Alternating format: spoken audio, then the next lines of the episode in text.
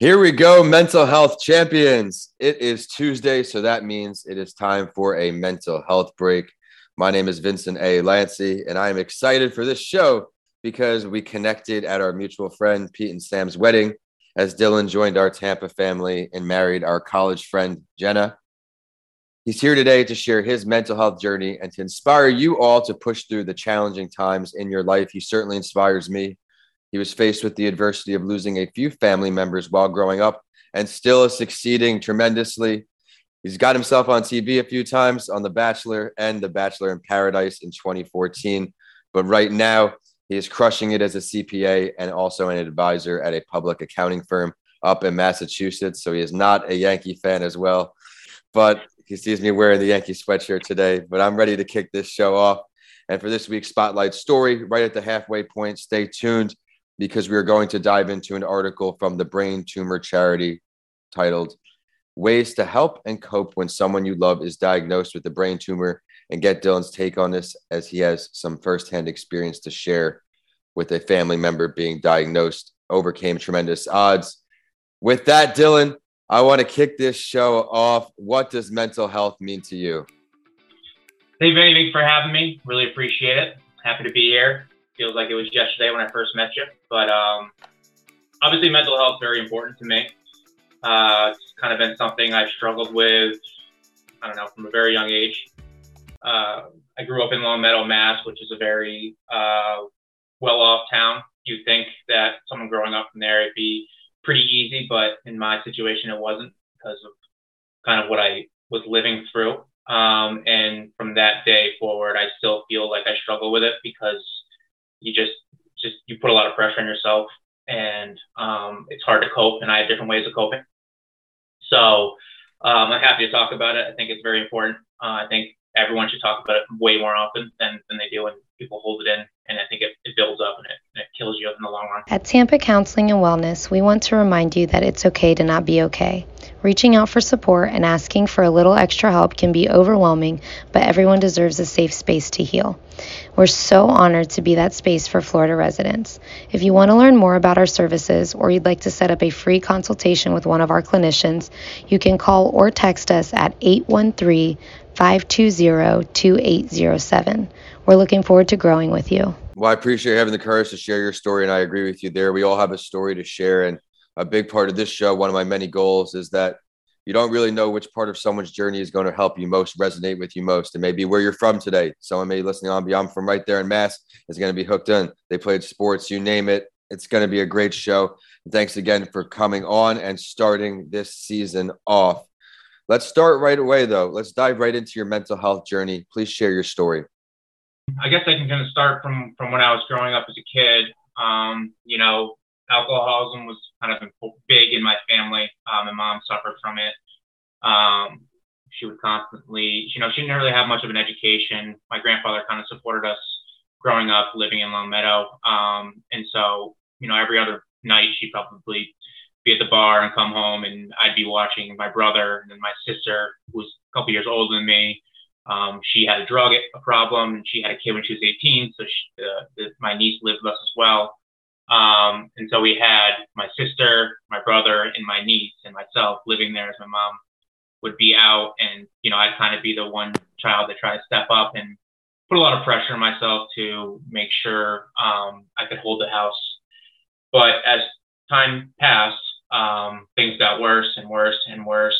Um, and instead of turning like my brother and my sister did, which, you know, they turned to kind of the drug outlet, I kind of turned to sports. And so um, I got out of the house, played a lot of sports, and realized that what I was living through, my family situation, um, isn't normal. And so um, I wanted to get out of the house. And that's kind of when I decided I wanted to go to college. And so um, that's kind of how I cope with things. I, I hung out with a lot of friends, I was part of a team. Um, I got away from what I was living through, realizing that that's just, it's not sustainable, not healthy. Um, and when I was 21 in college, my sister passed away from a drug overdose. Um, and, you know, my brother had his issues as well, but he was closest with my sister because they were living at home. They didn't go to college. They didn't even graduate high school really. So um, when my sister passed, my brother took it really hard. Um, and then three years later, um, I was in East Boston, living in East Boston. I graduated college, was an accountant, started at Ernst and Young, was working there, and found out my brother was um, in a coma. Uh, he had overdosed as well, but he was still on a ventilator. So I got the call from home, um, and my mom asked me to come back to uh, Springfield where he was. He was at the hospital, and so I came back. Uh, saw my brother on the ventilator. My mom was devastated, and I hung out there for a week straight until the doctor kindly finally said that um, he was brain dead and he wasn't coming back from it. So when we got that news, my mom absolutely crashed. She uh, she broke down. She lost it. I mean, she lost two kids. You know, right. um, so she was an absolute mess. And I never will forget the day that. Um, so my dad wasn't really in the picture, and when somebody passes, especially someone young, you go through and you decide if you can donate, if you want to donate any of the organs. And I remember when my sister passed, that was one thing I regretted because she was young, healthy, could have donated organs. And so my mom couldn't answer the questions. Obviously, she didn't want to be a part of that. I couldn't imagine. So I stepped up and, and did it. Um, so we went through the list, said what to donate, and so forth. And then that night we said our goodbyes. Well, we go home and we're kind of all drinking, hanging out, having a good time. And um, they took my brother off the ventilator and he took two breaths. So medically, you can't um, you have to put him back on the respirator. You can't, you know, they're not officially dead. So I got the call because my name was on the the organ list. Um, I got the call saying your brother took two breaths, so he's not technically dead. Um, and I had to go inside and tell my mom that, and my mom fainted. Um, and so I told her we immediately went back to the hospital, stayed overnight, and then they ran all these different tests. And the next day they said that he's officially brain dead. So not only did we have to live through my brother passing once, it's almost like we lived through it passing twice. And I will never forget that night being home with my mom, devastated. She had like pills on her bedside table, thinking about taking all the pills, wanting to commit suicide because she felt like it was her fault that both of these people passed. And I, I was, I, I mean, I was a mess. I, I didn't know what to do. I just sat at the end of her t- uh, bed, just like made sure she didn't do anything stupid. Over time, things healed. Obviously, things got better. Um, we started living our lives better. We, my mom and I became extremely close. Obviously, we're the only ones left. Um, and then in, uh, when I was 29, she was actually I was like 27. She was diagnosed with with uh, lung cancer. So um, she struggled with it for a while. Um, she was in remission actually after a few treatments, and then it came back, and she ended up passing away when I was 29. Um, and then, you know, just my in between that, my father passed, but he wasn't really close to me or my family. Um, I actually didn't really respect him that much because of how he how he treated my mom and how he treated us as kids. But um, after four four deaths like that within you know nine years, I never was one to bring things up. I never talked about these type of things. I never asked for the attention. I never wanted the sympathy. I thought this was normal. I thought everyone had their struggles, and everyone does. And I'm no one special, but I never talked about it. I tried to internalize everything and pretend like everything's gonna be fine and never thought about it. Well, by the time I was 29, 30 years old, um, everything caught up to me. Uh, I would have a panic attack once a week, thinking that I was dying. Um, I used to go to uh, my primary care physician once every two weeks, thinking something was wrong with me. I just couldn't figure it out. I didn't know what was going on. I, I just, I looked at the world completely differently. I thought that uh, life wasn't fair. Um, I was blaming myself for a lot of the things that happened. I just didn't know what to do. Um, luckily, I had the greatest support group of my friends. Um, my friends are the greatest people in the world. I, I just started opening up. I started telling them everything every single day. If I was feeling down, was feeling depressed, they didn't judge me. Um, you know, did I like the sympathy a little bit? Yeah, I did because I, I held it in for so long. I never got any of it. So um, when I started opening up to my friends more and more, and I was open to talk about things, it just it got so much better for me. Mm-hmm. Um, I didn't have any more panic attacks. Um, I knew if I was starting to get anxiety, uh, I, I, felt it coming on, and I knew I just needed to talk to somebody and tell them what was going on. Mm-hmm. Um, and then also, you know, I had a doctor. I got subscribed this medication that I've been on, and I love it. I think it's perfect. I've been taking it every day for three years, and I and I really truly feel feel awesome. I do feel great. I think you know I was dealt with the hard times for ten years, but I think everything's turning around. Everything's a lot better. And you know that's a long-winded story, and I know I probably overspoke, but it's just you know mental health is a serious thing, and I feel like people should talk about it way more. You did not overspeak at all. And again, thank you for sharing your story. You're crushing, you're making everyone proud, whether they're here right now, they're looking at you and seeing all the great things you're accomplishing. I mean, E&Y is big time firm just to start out of college. So you have to be proud of yourself, how far you've come. And I think there's a lot of great things I was typing up in the notes here for when the episode goes live. It's not okay to suppress our feelings as men, especially. The generality is you, you mess those feelings. You that's just how it is. And at the spotlight story in a little bit, at one point it was Kevin Love's story. And this comes up sometimes where in the story he talks about, I was taught I'm a man. You don't talk out loud. You suppress those feelings. And that's what it was. And similarly to you, he started sharing his story and a lot of things improved health wise. It's important to be supportive for others because you need to be supported as well. And those, those are great mental health boosters, just talking how to deal with anxiety. You gave a lot of great examples there. So thank you for that. And you touched on seeking professional help when needed go see a doctor. If you think something's up, give yourself that peace of mind. And talking about it may just be what you needed. But you mentioned you didn't always share it. Do you remember an exact moment where you did start sharing your mental health journey? Yeah, I think it was. Um, I think it was my mom got sick, uh, and I was living in East Boston with you know three of my best friends. Uh, I just, I don't know. I don't know why I always kept it in. I, I don't know. I, I think it. I honestly think it was because I, I didn't want people feeling bad for me. Right. Um, and I don't know, I just I just didn't want people feeling uncomfortable. And then I remember being in East Boston with my best friend Ted, um, and I sat, I was sitting in my bed, and I I just broke down. I just told him everything. I was like, just I felt like there was an elephant sitting on my chest constantly, and he was there when I was having my panic attacks, and I'm sure they all knew something was up, but they they'd never been put in that situation, so they couldn't understand. But then one night, I just kind of unload, unloaded everything, just you know, I just I just thought things weren't fair. I just didn't understand what to do. I was just confused. It was in a really dark place, and you know, he gave me a lot of words of advice. You know, brought my other roommates up. We all started talking a lot more. Then I started calling my other friends and telling them, and then it just made me realize that um, everyone goes through their struggles, and if you hold it all in, nothing good's going to come out of that. Mm-hmm. Versus opening up, and no one's gonna, you know, no one's really gonna think of you a lesser person for opening up about how you're feeling and, and being depressed and having a lot of anxiety. Like they're only there to support you and comfort you. So mm-hmm. um, I truly believe that like having friends in the support group around you is really what makes you come out of this these type of situations in a better place. I really do. I, I can't believe for nine years I was I was holding everything in. I really can't. I mean, you, right there, you're not alone. And if anything, they won't look down on you. They'll draw you closer to them, build a better relationship. So great points there. I can't think of a better time now to hop into the spotlight story.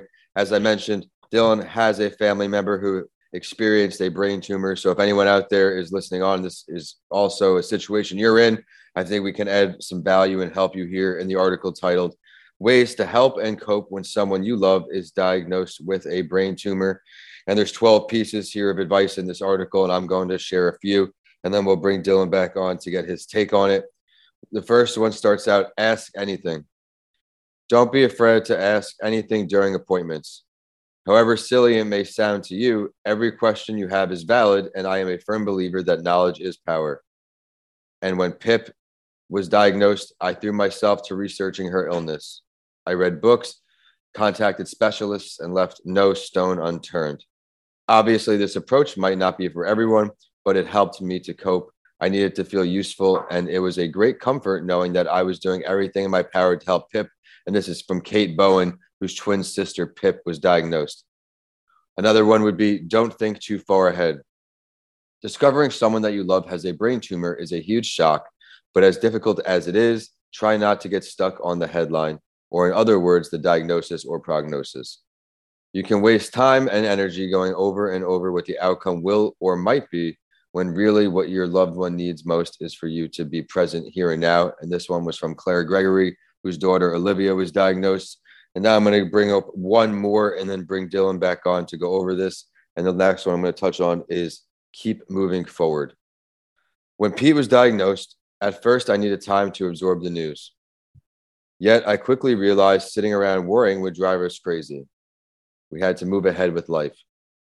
We refused to let Pete's brain tumor become the thing that defined us. We'd always wanted children, and so after a lot of talks, we decided to start a family. Years on, we now have two beautiful daughters, Bella and Louisa, and I can't imagine what our life would be like without them.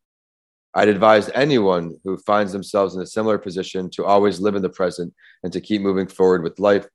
You have to find a way to ignore it and keep going day to day. If we hadn't made the choices we did, we'd missed out on so much happiness. And this one was from Christina Morton, whose husband Peter was diagnosed. Dylan, what do you take away from this article? Yeah, I think a lot of that, you know, touches home. Um, yeah. As you mentioned, uh, my niece, when my niece is only kind of crazy, is only uh, six years younger than me. So when she was six and I was 12, she was diagnosed with a brain tumor. Um, at that age, when you're diagnosed with a brain tumor, there's a pretty good chance you're not coming out of that. Um, so immediately when we found out, we were obviously all a mess. That's kind of where everything started taking off for my whole family. But um, my grandfather, that first quote that you read, or the first situation that you read, when you do all the, you have to do all the research. You know. Um, no stone goes unturned. Read books. My grandfather, if it wasn't for him, I don't know if she would have came out of that that alive because he did all of his research um, and and made the decision to go to Boston because we lived in Western Mass, so we were going to Springfield, um, Bay State, I think it was, and so they gave her six months to live, and my grandfather refused to believe that and did his research, and we went to Boston for a second opinion. She had surgery, um, and to this day, she's uh, 28 years old with a child um, and still alive. Um, and great, no tumor, obviously. And I still think to this day, if my grandfather didn't do the research and didn't try to do everything he possibly could to get all the information he possibly could, um, she wouldn't be alive. So that that does resonate a lot, um, and it's absolutely true. Yeah, I'm putting that in the notes too. That is so important. You need to do the research. Don't just take one opinion because look at all the great things that can have add of that. Thank you for that analysis on the article. I think let's dive right back into it. Dylan, this one's for you and to help everyone listening on.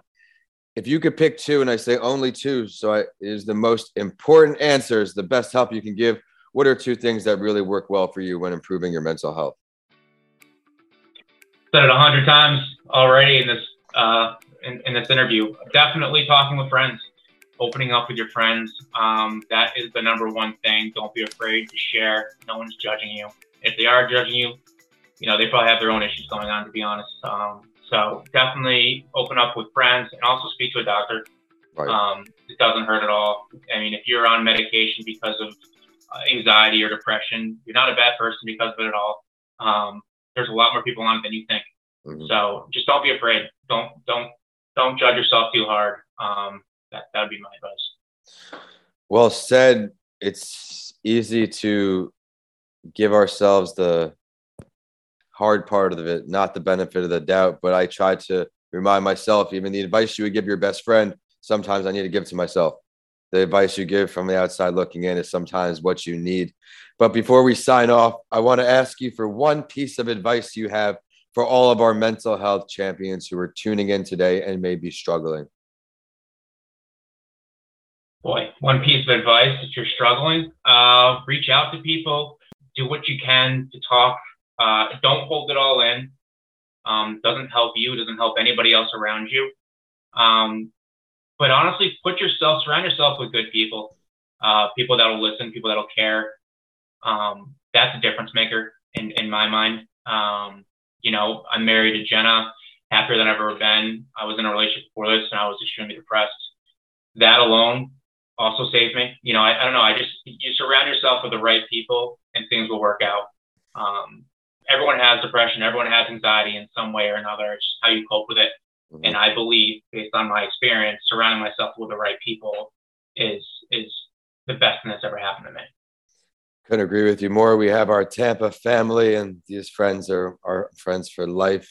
Now, tell everybody where they can say hello to you. Maybe reach out if they have a question. All things Dylan. Yeah, so I, I'm not a huge social media person, but if you, uh, I have Instagram. So if you look me up on Instagram, it's uh, at Dylan Petitt. Um, you can ask me any questions. I'm very open. I'm happy to talk about anything, answer any questions anyone has. I actually love talking about it um, because, again, it's just it's my coping me- mechanism. So um, happy to help answer and do whatever I can to uh, keep this stuff moving forward. I love that. Be sure to express how you feel and use him as motivation to not suppress everything. Go out there and take it day by day. You are not alone.